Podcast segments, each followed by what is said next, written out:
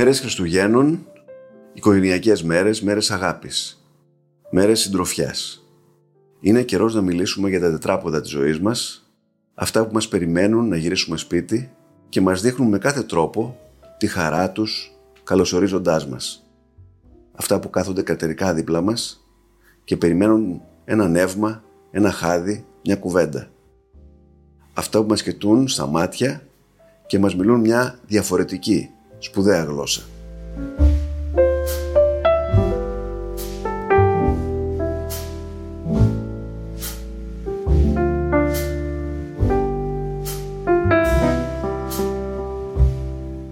Ακούτε το ράδιο Κάπα, το εβδομαδίο podcast καθημερινής που εκφράζει σήμερα τα φιλοζωικά του αισθήματα. Είμαι ο Νότης Παπαδόπουλος και συζητάω με την Τασούλα Επτακύλη, δημοσιογράφο της εφημερίδας και επιμελήτρια και παρουσιάστρια της εκπομπής Πλάνα με ουρά στην ΕΤ2.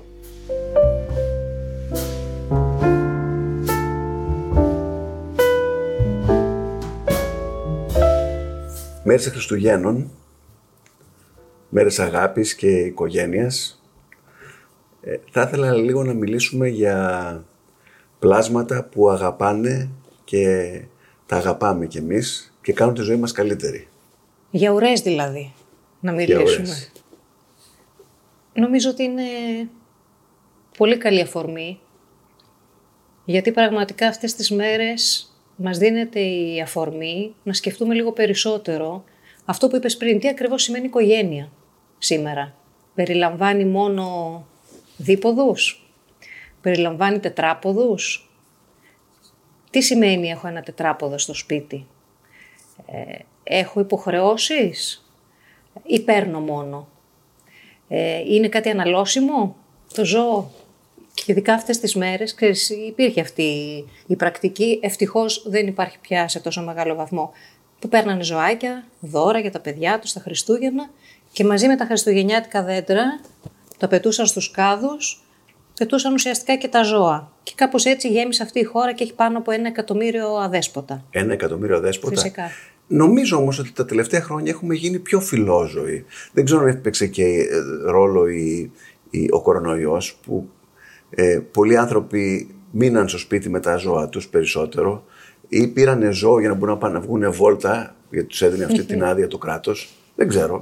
Εσύ ξέρεις που παρακολουθείς τα ζώα τόσα χρόνια. Έχει αρχίσει να αλλάζει κάτι. Ε, κυρίως στα μεγάλα αστικά κέντρα. Η επαρχία έχει πολλή δουλειά ακόμα. Είναι παγιωμένες αντιλήψεις που θέλουν τα ζώα εργαλεία. Θέλουν τα ζώα χρήσιμα. Δηλαδή, δυστυχώς για πολλές γενιές, το ζώο αν δεν είναι χρήσιμο, δεν υφίσταται. Δεν έχει καμιά αξία. Ε, ο κορονοϊός άλλαξε πολλά. Πράγματι συνειδητοποιήσαμε ότι από αυτά τα πλάσματα παίρνουμε πολύ χαρά. Μας ανακουφίζει η παρουσία τους. Μας κάνει και νιώθουμε καλύτερα. Οπότε κάποιοι άνθρωποι που είπαν δεν το δοκιμάζω τώρα που έχω περισσότερο ελεύθερο χρόνο, που είμαι στο σπίτι, που δουλεύω με, μέσα από το κομπιούτερ, που έχω τηλεεργασία και όλα αυτά και ανακάλυψαν ένα καινούριο κόσμο. Τον κόσμο της συμβίωσης με ένα γατάκι, με ένα σκυλάκι. Οι νέες γενιές ε, έχουν μια απίστευτη δυναμική. Αν μιλήσεις με παιδιά ηλικίας 8, 10, 12 ετών, δεν μιλάω για εφήβους, μιλάω και για τα πιτσιρίκια, θα δεις πώς βλέπουν τον κόσμο, λαμβάνοντας υπόψη τους ότι τα ζώα είναι έμβια πλάσματα που έχουν ανάγκες, που έχουν συναισθήματα, που είναι προσωπικότητες. Θα στο πει ένα πιτσιρίκι, 8-10 ετών. Μπορεί να μην το καταλαβαίνει ο παππούς του, αλλά το πιτσιρίκι πια το νιώθει αυτό. Είναι πολύ αισιόδοξο. Εγώ είχα σε όλη μου τη ζωή σκύλους στην αλήθεια. Είχα καμιά φορά και γάτες μαζί. Νομίζω ότι έχω βελτιωθεί σαν άνθρωπος, αλλά είμαι βέβαιος ότι τα παιδιά μου έχουν γίνει πολύ καλύτερα μεγαλώνοντας με ζώα. Δηλαδή έχουν γίνει, έχουν, έχουν, ε, βγάζουν την αγάπη τους πιο εύκολα, ε, πιο τρυφερά, νοιάζονται για τους άλλους, είναι πιο υπεύθυνα, ε, είναι πιο ευαίσθητες ψυχές. Σε πάρα πολλά επίπεδα βοηθάει τα παιδιά είναι ευεργετική μάλλον για τα παιδιά η παρουσία ενός ζώου στην οικογένεια. Καταρχάς, μαθαίνουν τα παιδιά, μου το έχουν πει αυτό και, και ψυχολόγοι, και μετά σκέφτηκα ότι ναι, έτσι είναι. Μαθαίνουν να επικοινωνούν με μη λεκτικό τρόπο. Που σημαίνει ότι μαθαίνεις να διαβάζεις σε ένα πλάσμα τα συναισθήματά του. Ένα ζώο δεν μπορεί να σου πει με τη γλώσσα μου, δεν έχει λόγο να σου πει αν είναι χαρούμενο, αν είναι αγχωμένο, αν είναι στενοχωρημένο, όμως θα σου το δείξει με τη γλώσσα του σώματός του. Θα σου το δείξει με το βλέμμα του. Οπότε τα παιδιά μαθαίνουν αυτή τη μη λεκτική επικοινωνία που είναι πάρα πολύ πολύτιμη για τη ζωή τους. Γιατί τη χρησιμοποιούν και στους ανθρώπους. Μετά, μαθαίνουν τι σημαίνει ευθύνη. Ειδικά αν ένα ζώο μέσα στην οικογένεια είναι υπό την ευθύνη των παιδιών. Ξέρεις, πολλά ζευγάρια ε, υιοθετούν ζωάκια ε, με αυτή την προϋπόθεση. Πολλοί γονείς λένε ναι, αλλά θα το φροντίζεις εσύ. Το παιδί λοιπόν μοιείται στην ευθύνη, στην υπευθυνότητα. Και βεβαίως μαθαίνει και τι σημαίνει ο κύκλος της ζωής. Γιατί το ζώο θα κλείσει τον κύκλο του πολύ πιο νωρίς από ότι ένας άνθρωπος, οπότε είναι ένα μάθημα για την απώλεια. Χώρια η αγάπη, η χαρά που, που παίρνει ένα παιδί μεγαλώνοντας με ένα ζώο στο σπίτι. Είναι πραγματικά είναι, είναι ανυπολόγιστη η αξία. Είπες πριν από λίγο ότι έχουμε γύρω στο ένα εκατομμύριο αδέσποτα. Και παραπάνω ενδεχομένως. Πόσα, πόσα ε, ζώα συντροφιάς έχουμε στην πραγματικότητα, δηλαδή πόσα ζώα ζουν μαζί με τους ανθρώπους στα σπίτια; Είχα δει ένα νούμερο, κάπου διάβασα, ότι το 2021 υπάρχουν 68 εκατομμύρια σκύλοι σε όλη την Ευρώπη και 72 εκατομμύρια γάτες. Ακριβώς. Και νομίζω ότι η πρωταθλήτρια είναι η Βρετανία στις γάτες. Ναι. Έχει τα πρωτεία. Νομίζω ότι αυτόν τον αριθμό μπορεί, ίσως τον ξέρει το Υπουργείο γιατί πλέον είναι τσιπαρισμένα Όλα βάσει του νόμου. Οφείλουν οι, οι κηδεμόνες να τα έχουν τσιπαρισμένα. Δεν λειτουργεί πάντα αυτό το σύστημα. Είναι πάντως πολύ καλό αυτό το μέτρο για πάρα πολλούς λόγους, κυρίως για τις εγκαταλείψεις μετά, για να μην συνεχίσουμε να γεμίζουμε με αδέσποτα. Και άμα χάσει το ζώο σου. Εγώ και άμα χάσει το ζώο, φυσικά. Και όλο ναι. αυτό. Είναι πολλά τα ζώα. Νομίζω ότι οι περισσότεροι οι γνωστοί μας, οι συγγενείς μας, οι φίλοι μας έχουν τουλάχιστον ένα ζώο στο σπίτι πια. Έτσι δεν είναι; Ναι, ε, τα δέσποτα όμως εξακολουθούν να είναι πολλά και να πολλαπλασιάζονται γιατί δυστυχώς δεν έχει προχωρήσει το θέμα των στηρώσεων. Είναι αυτά τα στεγανά. Πω, πω δεν θέλω να στηρώσω το ζώο μου γιατί δεν θέλω να του στερήσω τη θηλυκιά μου τη μητρότητα. Λες και το ζώο γεννιέται με το σκοπό να αποκτήσει κουτάβια. Ή γιατί λυπούνται το... λίγα ευρώ. Μπορώ να το καταλάβω αυτό, ότι θες το, το ζώο σου να, να κάνει κουτάβια ή ε, γατάκια, αλλά την επόμενη, την επόμενο χρόνο στήρωσέ το. Φυσικά. Ε, και να έχεις φροντίσει βέβαια τι θα γίνουν ναι. τα, τα κουτάβια ή τα γατάκια. Νομίζω πως είμαστε από τις λίγες χώρες που έχει αδέσποτα ζώα. Μια φορά ταξίδευα στην Αμερική και δίπλα μου καθόταν μια Αμερικανίδα η οποία είχε κάρτες με γάτες και έγραφε, στις, ε, ε, έστελνε στις φίλες της ε, ε, αυτές τις κάρτες. Της λέω γιατί γάτες; Λέει γιατί μου κάνει τρομερή εντύπωση ότι σε αυτή τη χώρα κυκλοφορούν χιλιάδες γάτες χωρίς να έχουν περιλέμιο. Αλέσποτες. Αλήθεια είναι αυτό. Πουθενά στην Ευρώπη, τουλάχιστον στις, ε, πας στη Δανία, να πας στην Ολλανδία, πας στη Γαλλία, δεν υπάρχουν αδέσποτα. Αδέσποτα πια υπάρχουν μόνο στη Ρουμανία, στην Ισπανία κυρίως αυτές και εμείς. Και βεβαίως Τουρκία, ξέρεις, από εκεί και πέρα πάμε πιο ανατολικά. Ε, στην Ευρώπη τα, τα έχουν λύσει οι άνθρωποι πια αυτά τα θέματα. Μια και είπες όμως για τους ξένους και το πώς ε, τους ε, εκπλήσει η ύπαρξη τόσων αδέσποτων ζώων στην Ελλάδα, να λύσουμε και ένα μύθο βέβαια. Γιατί όλα αυτά τα χρόνια ακούμε διάφορα που όπου οι ξένοι έρχονται εδώ και κάνουν εδώ οι φιλοζωικές εμπόριο ζώων και τα στέλνουν στο εξωτερικό και πάνε για λουκάνικα και πάνε για στα εργαστήρια. Τα έχεις ακούσει όλα αυτά. Τα τερατώδη που ακούγονται. Μη γελάς. Υπάρχουν τέτοια πράγματα; Υπάρχουν βασικά επιχειρήματα από τους πολέμιους των φιλοζωικών. Και από την άλλη να σου πω τι έζησα εγώ.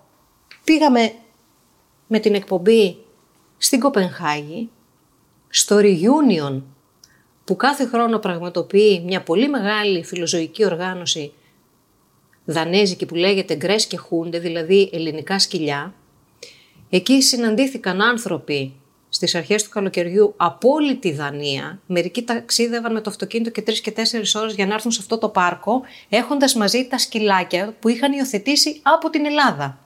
Οπότε σκέψου ένα τεράστιο πάρκο, γεμάτο οικογένειες, με σκυλάκια από την Ελλάδα. Και τι σκυλάκια είχαν υιοθετήσει οι Δανείοι, κακοποιημένα, κουτσά, τυφλά, ζώα που εδώ δηλαδή θα έμεναν στα αζήτητα. Γιατί σου λένε, προκειμένου να πάω να αγοράσω ένα σκυλί ράτσας, δεν θέλω. Θέλω να πάρω από την Ελλάδα ένα ζώο που έχει ανάγκη. Από μια οικογένεια. Είναι συγκινητικό αυτό το πράγμα. Υπήρχε ένα σκυλί ανάμεσα σε όλα αυτά. Καλά, είδαμε πάρα πολλά ζώα που εδώ ας πούμε, θα, δεν θα είχαν επιβιώσει ούτε ε, δύο μήνες στους δρόμους. Μία γυναίκα είδε το βίντεο μιας κακοποίησης πριν από έξι χρόνια. Ένας γέρος στον Εύρο είχε χτυπήσει με αγροτικά εργαλεία με ένα κουτάβι. Το βρήκαν εθελοντές αιμόφυρτο, νόμιζαν ότι, έχει, ότι είναι νεκρό, τελικά σώθηκε. Μια λοιπόν κοπέλα από τη Δανία είδε το βίντεο χωρίς να καταλαβαίνει περί τίνος επρόκειτο γιατί ήταν στα ελληνικά το βίντεο, έστειλε μήνυμα στη φιλοζωική και είπε σας παρακαλώ αν επιβιώσει αυτό το ζώο, το θέλω εγώ να το υιοθετήσω γιατί δεν αντέχω στη σκέψη ότι θα συνεχίσει να πονάει. Το ζωάκι έγινε καλά, ταξίδεψε στη Δανία, ζει τώρα στην Κοπενχάγη, τη λένε Οφίλια, είναι ένα ευτυχισμένο σκυλί που μεγαλώνει με τα παιδιά αυτού του ζευγαριού. Είναι nanny dog, μου είπαν, είναι η, η νταντά των παιδιών πια. Και το βλέπεις και δεν μπορείς, ξεσπάσει κλάματα. Λες, είναι δυνατόν. Αυτός είναι και ένας λόγος παραπάνω που πρέπει να αγοράζουμε, να, αγοράζουμε, να, να υιοθετούμε ε, ζώα τα οποία είναι στις φιλοζωικές οργανώσεις. Δηλαδή να πηγαίνουμε να παίρνουμε μάρκες, ράτσες. Είναι γεμάτα τα καταφύγια, Νότι. Ακόμα. Είναι γεμάτα τα καταφύγια, είναι γεμάτα τα σπίτια των εθελοντών. Γιατί κάποια ζώα που έχουν ε, πρέπει να είναι σε φαρμακευτική αγωγή, που είναι τρυποδάκια ή έχουν άλλα προβλήματα, δεν μπορούν να είναι στο καταφύγιο, οπότε τα παίρνουν οι άνθρωποι στα σπίτια τους. Έχουν φρακάρει τα σπίτια τους. Και δυστυχώς, 8 στους 10 δήμους, να μην πω 9, δεν είναι συνεπείς απέναντι στις υποχρεώσεις τους, οι οποίες προκύπτουν με βάση την νομοθεσία. Οι δήμοι είναι υπεύθυνοι για τη διαχείριση των αδέσποτων, παίρνουν κονδύλια για τη διαχείριση των αδέσποτων. Γιατί το λες ότι δεν, δεν, το κάνουν. δεν κρατάνε τις υποχρεώσεις, τι, δεν κάνουν. Δεν το κάνουν. Δηλαδή, ο Δήμος τι κάνει; Ο Δήμος θέλει εσύ ως Δημότης να μην είσαι δυσαρεστημένος με το Δήμο. Και εσύ πώς θα είσαι δυσαρεστημένος αν η γειτονιάς έχει πολλές ε, γάτες, οι οποίες σε ενοχλούν ή σκύλους. Τι κάνουν λοιπόν; Μαζεύουν τα, τα σκυλιά, τα βάζουν σε άθλια καταφύγια. Θυμάσαι την ιστορία της Τα θανατώνουν, φαντάζομαι, οι μπόγες που λέγαμε κάποτε δεν ξέρω αν τα θανατώνουν. Πάντως οι συνθήκες που ζουν τα περισσότερα σκυλιά στα δημοτικά κοινοτομία είναι ένας αργός και βασανιστικός θάνατος. Στις αρχές της χρονιάς, όταν η οργάνωση που ίδρυσε η Εργέτα Κουρκουλουλάτσι, ε, το Save the Greek Stray, έκανε αυτή την έφοδο, να το πω έτσι εντός εισαγωγικών, στα δύο δημοτικά κοινοκομεία της Σπάρτης και έδωσε τα βίντεο στη δημοσιότητα. Ανατριχιάζεις. Ζώα που αργοπέθαιναν, σκελετωμένα. Ο Δήμος τα είχε βάλει εκεί, οπότε οι δημότες ήταν ευχαριστημένοι, δεν υπήρχαν αδέσποτα στη Σπάρτη και τα ζώα ήταν καταδικασμένα μέσα στα δημο... Αυτό δεν είναι τώρα διαχείριση των αδεσπότων. Και ε, πρέπει να πω επίσης από προσωπική μου πείρα ότι τα, τα ζώα αυτά τα οποία είναι αδέσποτα και τα μαζεύεις στο σπίτι σου, σε όλη τους τη ζωή νιώθουν μια ευγνωμοσύνη απέναντι σου. Αλήθεια είναι αυτό, το λένε όλοι. Ναι. Πραγματικά. Είχα βρει ένα κοκόνι, ένα μικρό σκυλάκι στα σκουπίδια. Το είχα πάρει στο σπίτι. Δεν, δεν υπήρχε πιο πιστό σκύλος από αυτόν. Σε κοίταζε, με κοίταζε όλη τη μέρα στα μάτια. Εντάξει, δεν το θέλεις αυτό από την άλλη μεριά, αλλά αυτό το σκυλάκι είχε καταλάβει ότι αν δεν ήμουν εγώ, μπορεί να, τον είχε, να, να, να μην υπήρχε. Αλήθεια είναι. είναι πολύ σημαντικό. Επίσης, ένας άλλος σκύλο που τον είχα βρει σε ένα γκαράζ, ήταν ο πρώτος σκύλος που τον, είχα, τον είχαμε σαν οικογένεια. Ε, όταν γέννησε η κόρη μου, όταν γεννήθηκε η κόρη μου, εκεί που ήταν ένα άγριο σκυλί και ήταν ανάμεσά μας, κοιμότανε μπροστά στην κούνια. Και δεν άφηνε κανέναν εκτός από τους γονείς να πλησιάσουν το, το παιδί. Καταλάβαινε ότι αυτό είναι ένα, ε, κάτι πολύ πολύτιμο για μας. Μα τα, τα ζώα μας διδάσκουν ενσυναίσθηση. Είναι αυτό που σου έλεγα, η μη λεκτική επικοινωνία μας νιώθουν. Νιώθουν και εμείς πότε είμαστε στεναχωρημένοι, θα έρθει δίπλα μας, θα σταθεί διακριτικά. Εντάξει, αυτά πια νομίζω δεν πρέπει να τα λέμε γιατί πρέπει να, έχουν να τέτοια, τα νιώθει δεδομένα τέτοιες ικανότητες στα ζώα, ναι, να νιώθουν την ψυχική σου διάθεση. Φυσικά. Και ξέρεις, τι είναι τελικά αυτό που ανακαλύπτει κανείς όσο πιο βαθιά μπαίνει σε αυτό το, το θέμα της, ε, του ρεπορτάζ και της έρευνας στον χώρο των ζώων. Τι συμβαίνει και με τα παραγωγικά λεγόμενα ζώα, δηλαδή... Ναι, όχι με σκύλους και με γάτες, αλλά και ε, γαϊδάρους και άλογα. Τα γουρούνια, ας πούμε, είναι πιο έξυπνα και από τους σκύλους. Animal farm. Ακριβώς. Ε, τα κατσικάκια. Το κατσικάκι μπορεί να γίνει σαν σκυλάκι ένα πιστό κατοικίδιο και να συνεννοείσαι μαζί του. Είναι συγκινητικό. Τα γαϊδούρια. Τα άλογα. Δεν ξέρω, είναι δηλαδή, είναι μια άλλη κουβέντα αυτή, γιατί δεν ξέρω, ίσως είχες δει και αυτό το, το μεγάλο στο Κυριακάτικο, το, σίγουρα το θυμάσαι που κάναμε πρόσφατα, αν είναι τελικά ηθικό να τρώμε ζώα. Εγώ κάνω εδώ και δύο μήνες μια προσπάθεια. Έχω σταματήσει να τρώω κρέας. Δεν ξέρω θα τα καταφέρω, αλλά είπα ότι οφείλω, έτσι, σαν μικρό αντίδωρο, να το πω έτσι όσα μου έχουν προσφέρει τα, τα ζώα, να κάνω αυτή την προσπάθεια. Mm. Τώρα εσένα αυτό σου φαίνεται αδιανόητο, ε; Όχι, αδιανόητο δεν μου φαίνεται. Ε, δεν το έχω ποτέ σκεφτεί με αυτή την έννοια. Κυρίως γιατί εγώ ψαρεύω, ας πούμε. Και τρώω τα ψάρια που ψαρεύω. Βέβαια θα μου πεις, δεν είναι και πολύ ευχάριστο αυτό να, για κάποιους να βλέπεις ένα, ζώο, ένα ζωντανό πλάσμα, εσύ να το σκοτώνεις. Ε, δεν το έχω σκεφτεί ποτέ έτσι. Κατσικάκι θα μπορούσε να σταματήσει να τρως το Πάσχα όμως. Φαντάζομαι πως ναι. Αλλά τα παιδιά πρέπει, νομίζω ότι πρέπει να μεγαλώσουν με ζώα. Αλήθεια. Θα μπορούσαμε εμείς μεγαλώσουμε. Α πούμε, εγώ δεν πίνω πια γάλα.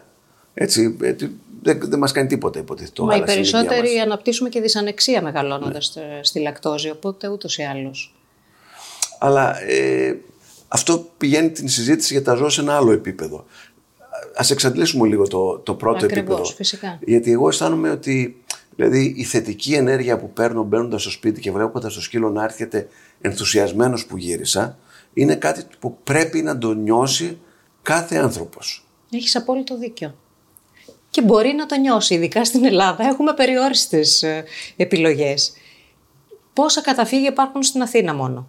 Πραγματικά; Πόσα καταφύγια υπάρχουν σε όλη την, ε, σε όλη την Ελλάδα; Ε, τι να πω άλλο για συγκινητικό, γιατί γέρνει πάντα η κουβέντα προς τα αγατόσκυλα. Ξέρεις πόσες φάρμες με κακοποιημένα λογάκια και γαϊδουράκια υπάρχουν στην Αττική που προσφέρουν και θεραπευτική υπασία; Να γνωρίσει το παιδί τι σημαίνει άλογο, να επικοινωνήσει με ένα άλογο ή με ένα γαϊδουράκι, να το υπεύσει, να το χαϊδέψει, να το αγκαλιάσει, να, να νιώσει την ενέργειά του. Είναι σπουδαία μαθήματα αυτά για τα παιδιά.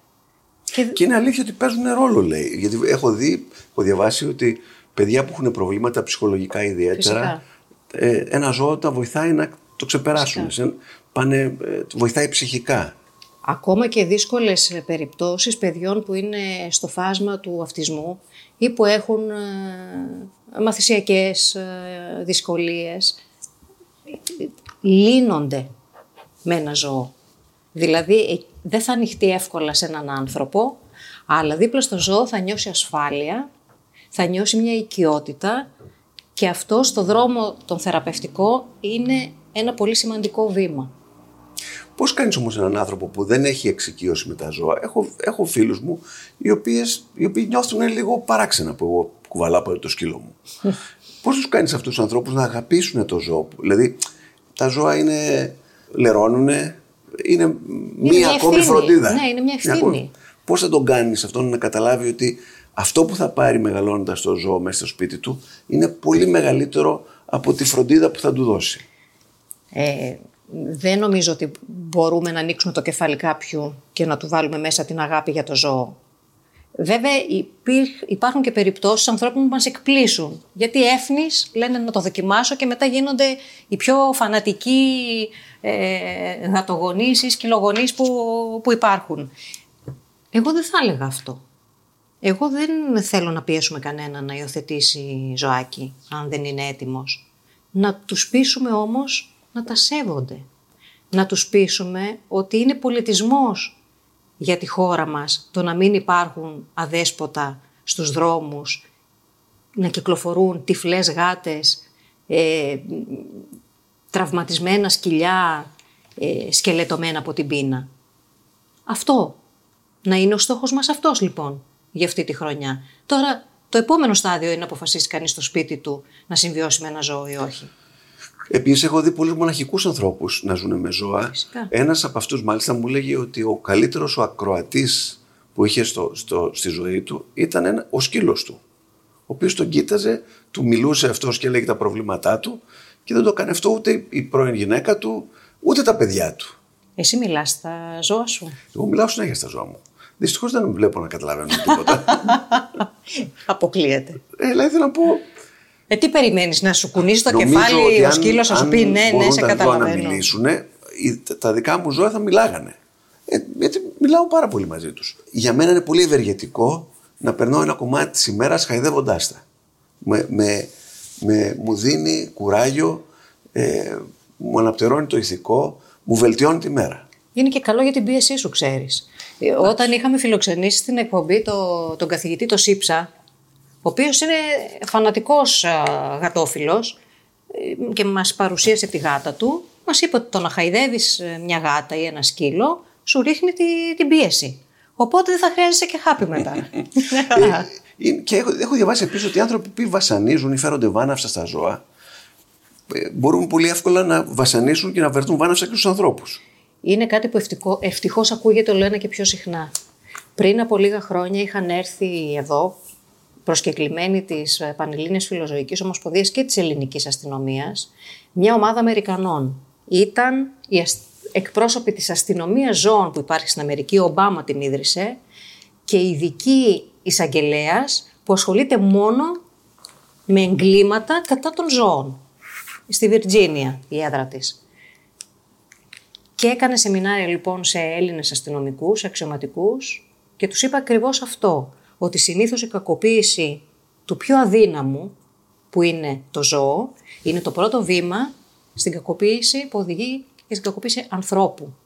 Μετά θα κακοποιήσει το παιδί, τη σύντροφο. Έτσι είναι. Πώς μπορούμε να, κάνουμε, να, να βοηθήσουμε ένα ζώο, το οποίο, ένα, ένα που το λένε γουρουνόσκυλο, ένα σκυλί το οποίο το έχει δέσει ο άλλος, το κρατάει δεμένο όλη τη μέρα και του πετάει ένα κομμάτι ψωμί ή κάτι για να ζήσει. Αυτό είναι παθητική κακοποίηση. Ναι. Πώς μπορούμε αυτό να το προστατεύσουμε το ζώο, Μπορούμε να πάμε να καταγγείλουμε τον Φυσικά. ιδιοκτήτη; Για πες μας λίγο. Φυσικά. Γιατί Ε, εγώ δεν, δεν ξέρω. Η νομοθεσία ε, μιλάει για και περιγράφει ακριβώς πια τι είναι η κακοποίηση ενεργητική, δηλαδή το να χτυπήσεις ένα ζώο, να το βασανίσεις, αλλά και η παθητική κακοποίηση. Τα ζώα απαγορεύεται να ζουν σε βεράντες, ας πούμε. Δηλαδή, αν ο γείτονάς σου στην απέναντι πολυκατοικία έχει ένα σκυλί το οποίο όλη τη μέρα του είχε ένα σπιτάκι και ζει στη βεράντα, κάνει παρανομία. Νομίζω μόνο με κάνοντας καταγγελίες, μιλώντας. Δεν είναι εύκολο, το καταλαβαίνω. Πολλοί λένε, ειδικά στις πιο μικρές κοινωνίες, εγώ θα χαλάσω τη σχέση μου με τον γείτονα για ένα ζώο. Δεν αλλάζουν όμως έτσι τα πράγματα. Κάνοντας καταγγελίες, φυσικά. Πώς αλλιώς; Και πώς μπορούμε να προφυλαχτούμε από τα ζώα τα οποία τα βλέπεις ότι είναι φτιαγμένα για να σκοτώσουν. Τα, τα έχει ο άλλος, τα χρησιμοποιείς σαν να είναι μια. Ε, Πώς να το πω. Ένα κομμάτι του εαυτού του, του κακού εαυτού του, που τα, που τα βγάζεις έξω και τρέμεις. Βλέπεις βλέπεις το σκυλί που αρχίζει να, γρ- να γριλίζει και φοβάσαι μην το αμολύσει και σε φάει. Τι εγκλήματα που κάνουν οι άνθρωποι. Γιατί αυτό το ζώο το καταστρέφει ο κηδεμόνας του. Κανένα ζώο δεν γεννιέται ως φωνική μηχανή. Οι άνθρωποι τα κάνουν. Είδες και πρόσφατα η ιστορία αυτού του σκύλου που έφεγε το άλλο το, το σκυλάκι. Και... Ε, Πώς το κάνει δηλαδή κάποιος αυτό; Το μαθαίνει να είναι Νομίζω άγριο. ότι το μαθαίνουν, ξέρεις, ε, τους κάνουν ουσιαστικά μέσω της τροφής από ό,τι ε, μου έχουν πει και εμένα οι εκπαιδευτές. Δηλαδή αγριεύει το σκυλί γιατί την ώρα που το ταΐζεις του τραβάς τη, την τροφή, αρχίζει εκείνο και συνδέει το... Δε- Είναι, η επιθετικότητα είναι ένα πο- πολύ, ε, ξέρεις, ο- μπορεί, είναι πλαστιλίνη το σκυλί στα χέρια ενός ανθρώπου. Το μικρό σκυλί Φυσικά φαντάζομαι. μπορεί να το κάνει Και- αλλά υπάρχουν, πολύ αντιλαμβάνομαι, και σκυλιά τα επιθετικό. οποία έχουν μία τάση τέτοια ή όχι; Ε, όχι, αυτό είναι μύθος. Μύθος. Το λένε όλοι οι εκπαιδευτές με τους οποίους έχω μιλήσει, ότι δεν υπάρχει αυτό. Δεν υπάρχουν δηλαδή ράτσες που απριόρι είναι επιθετικές. Είναι στα γονίδια τους η επιθετικότητα. Το πώς φέρεται ο άνθρωπος στο σκυλί και πώς το εκπαιδεύει είναι που οδηγεί προς τη μια κατεύθυνση ή προς την άλλη. Και τ- πρέπει να κάνουμε κάτι για τις φιλοζωίες. Ε, ακούς το ραδιόφωνο συχνά διαφημίσεις από φιλοζωικές οργανώσεις, stray dogs κτλ. Τι πρέπει να κάνουμε, πώς μπορούμε να τους βοηθήσουμε; Σε κάθε γειτονιά υπάρχει μια φιλοζωική πια. Α. Ευτυχώς, σε όλη την Ελλάδα υπάρχουν πάρα πολλοί εθελοντές και είναι, έτσι το λέω και συγκινούμε και εγώ, γιατί είναι πραγματικά συγκινητικές οι προσπάθειές τους. Είναι άνθρωποι που βάζουν από το ειστέρημά τους νότι. Για τα φάρμακα, για τις τροφές αυτών των ζώων και ειδικά σε περιπτώσεις δήμων που δεν βοηθάνε καθόλου. Το πιο απλό. Με ένα σακουλάκι με τροφή. Ε, ένα, μερικές αμπούλες για τους ψήλους. Ε, ένα κουτάκι φάρμακο. Για σκέψου όλοι σε, σε μια γειτονιά να έβαζαν από αυτό το λίγο και να το πρόσφεραν στη φιλοζωική της γειτονιάς τους πόσο θα άλλαζε. Ακόμα και 5 ευρώ, 10, να γίνει μια στήρωση. Οπότε αυτή η γάτα να μην γεννήσει γατάκια που θα τα δούμε πατημένα στο δρόμο. Ε, βέβαια. Είναι απλά τα πράγματα. Δώσε μας μια ευχή χριστουγεννιάτικη λοιπόν. Ε, το λέω συχνά πως όποιος βλέπει τι γίνεται με τα ζώα στη, στην Ελλάδα, δυστυχώς, από τη μια χάνει την ε, πίστη του στους ανθρώπους, αλλά απ' την άλλη την, την κερδίζει γιατί βλέπει πως κάποιοι άλλοι αγωνιούν και πασχίζουν για να σώσουν αυτά τα ζώα. Οπότε η ευχή μου είναι το 2023 στη ζυγαριά των ανθρώπων, αυτή η ζυγαριά των ανθρώπων μάλλον να γύρει προς το καλό. Να είμαστε όλο ένα και περισσότεροι αυτοί που μοιαζόμαστε. Δεν λέω που δρούμε, δεν είναι εύκολο πράγμα ο εθελοντισμός για τα ζώα, αλλά το να νοιάζεσαι, να τα σέβεσαι και όσο μπορείς να τα βοηθάς. Ε, η ζυγαριά να βαρύνει πολύ προς αυτή την κατεύθυνση. Πάρτε ένα ζώο, βελτιώστε τη ζωή σας και τη δικιά του. Μακάρι, ακριβώς. Θα σου λέει ευχαριστώ πολύ. Εγώ ευχαριστώ.